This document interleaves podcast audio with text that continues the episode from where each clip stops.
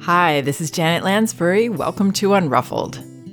Today, I'm responding to a parent who feels that her sixteen-month-old acts out more with her than he does with his other caregivers, and she's wondering if she's handling his behavior and his feelings correctly. So here's the email I received. Hi, Janet. First, thanks so much for your work. I've been trying to listen to your podcast daily. I feel like it helps calm me and ground me to be a better parent. I'm trying to parent using R I E principles, but wondering if you have any guidelines to gauge if I'm on track. I'm a stay-at-home mom, and it seems like my sixteen-month-old acts differently with me than anyone else. This includes my husband, who's very involved in parenting. With me, there's just a lot more crying and defiance. For instance, diaper changes currently are a real battle. He screams, cries, throws his head back. I tried telling him ahead of time that he will get his diaper changed, give him extra time to play, and try to engage him during the diaper change by telling him what I will be doing and asking him if he wants to help by grabbing and holding the supplies. He thrashes around so much that I have to let him go so as to not hurt him.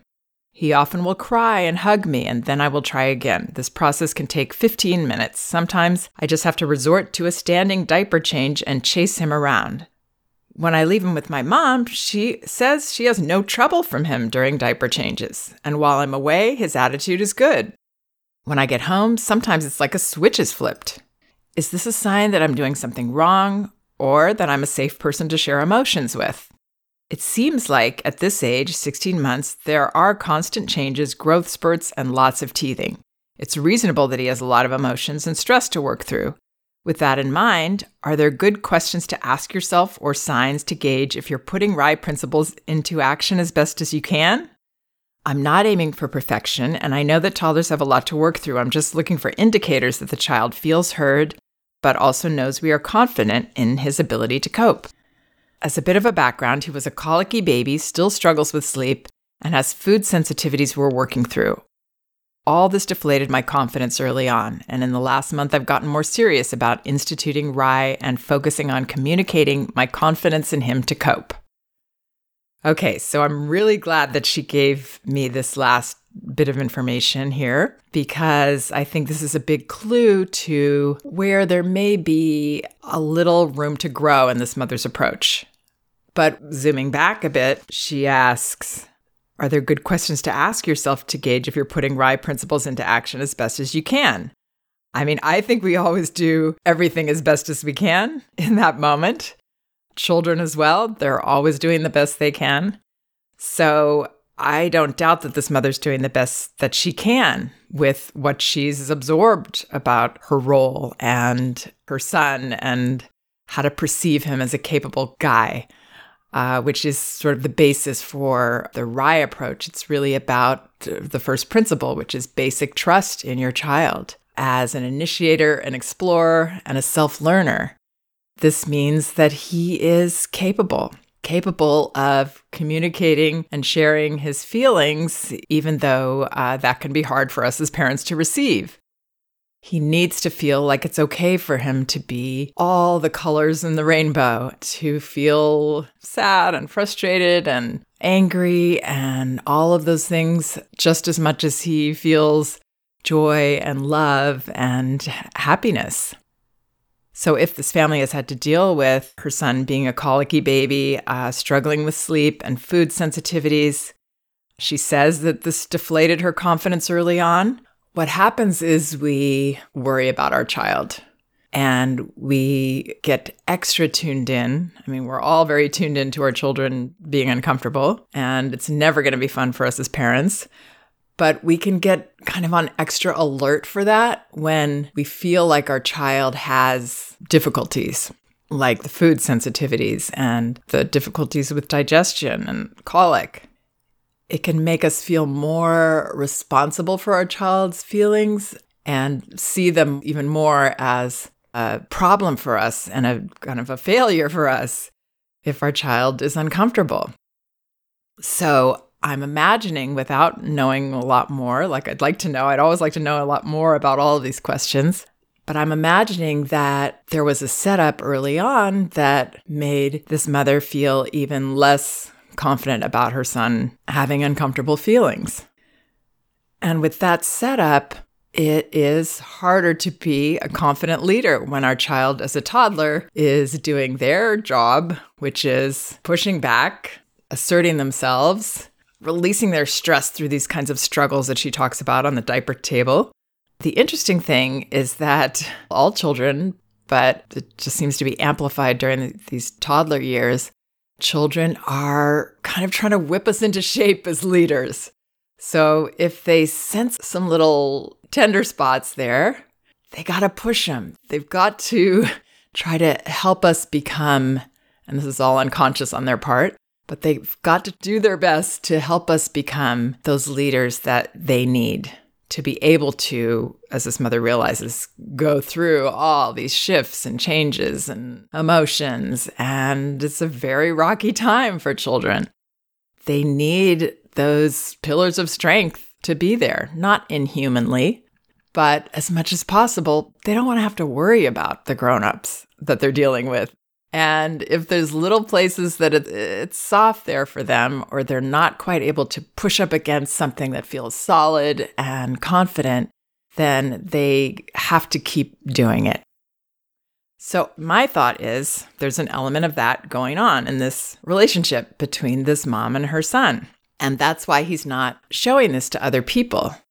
It's true also that he is not as close, perhaps, to the grandparent. So he's going to be more at his best there. He doesn't have that need to make grandma into such a strong leader.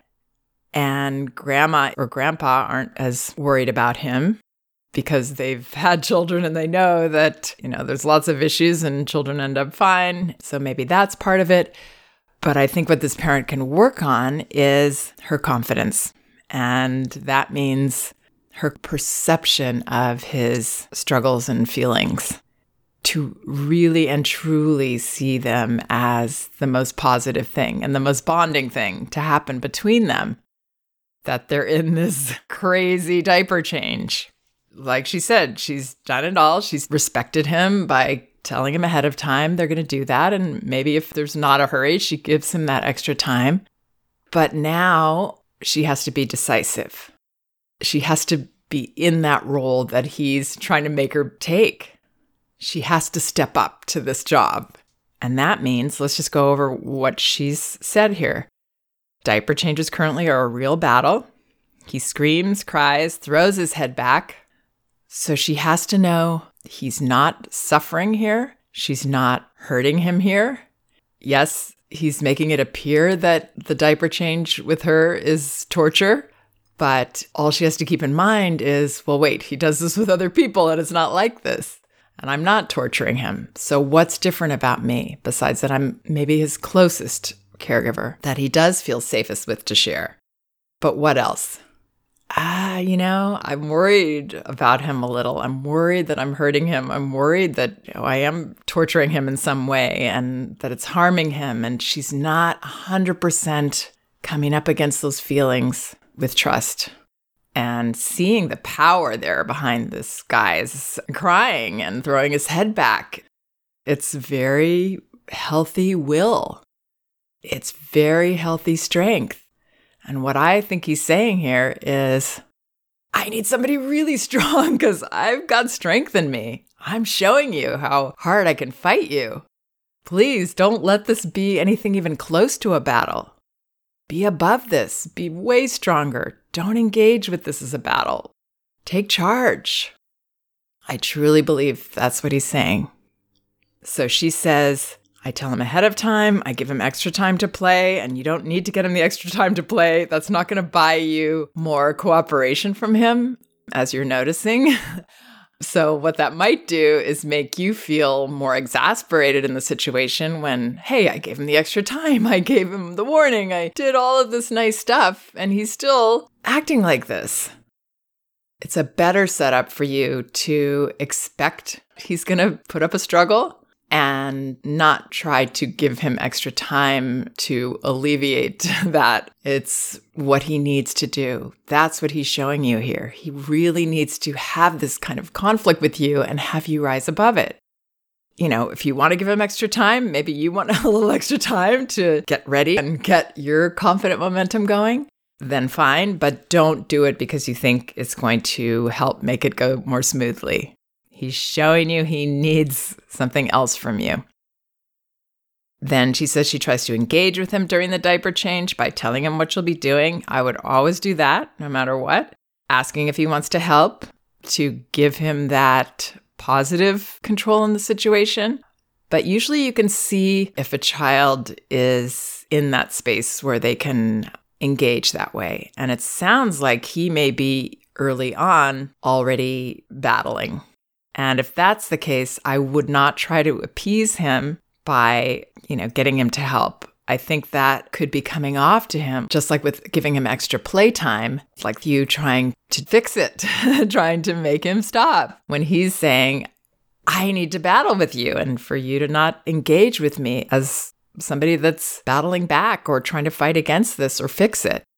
I need that strength from you.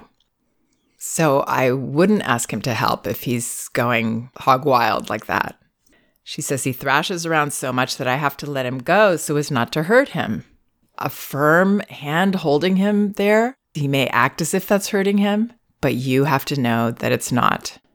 The only time that isn't safe to do is if you are angry and frustrated, and then, yes, your your tone, the energy coming out of you could be harmful in some way. But if you are expecting this, if you see this as him needing that mama bear, extra firm helping hand, and it's okay if your little baby bear is struggling and getting mad at you about it, then you will not hurt him. He may act as if you're hurting him. He may even say you're hurting him. And then I would just acknowledge, you're telling me that hurts, but I got to hold you here. You know, you want to get away and we got to do this right now. So whereas I would usually approach diaper changes as this flexible experience where Magda Gerber said it so beautifully, I'll dance with you, but then you've got to dance with me. We try to do it their way. We want them to participate. We want this to be a, something we do together. But then at some point, we've got to say, okay, now we've got to do this. This part is mandatory. Have that confidence. It's not angry. It's not stern. It's not violent. It's firm, loving. Yep, we got to do this right now. I was just working with a parent where I described this. This parent had a very hard time insisting on anything physically and helping her child move through transitions and situations. And I said, you've got to imagine you are carrying your child out of a burning building. That confidence that you would have that you're doing the right thing. You have to take that into all these situations so that your child can feel that leadership from you. Obviously, we don't want to think about an emergency like that happening, but if you were in that situation, you would carry on because you know you're doing the right thing. And that's where we have to go with these situations, especially for people like me and maybe this mom who aren't inclined to overpower another person. It's not in us to do that. We've got to find that strength in ourselves. We all have it in there. We just have to tap into it. And I believe, again, that that's what this boy is asking for from his mom and why he's asking her this question and he's not asking these other people that question. It is a combination of her being one of the closest, if not the closest to him, and also somebody that he needs to be a little stronger in her confidence and her leadership. Children train us this way. They're very good at it. And as you've noticed, you know, he keeps giving you more and more chances. He really wants this from you. Anyway, going back to what she says, he thrashes around so much that I have to let him go so as not to hurt him. Don't let him go. Don't let him go so that you're chasing him around. That's putting him in the driver's seat and you're being, you know, the opposite of a leader. So don't let it get to that point. Hold on, trust. It's okay for him to be mad at you. It's okay for him to yell at you and cry. It really is okay. You've got to know that you're not hurting him and you're not capable of hurting him unless you lose your temper.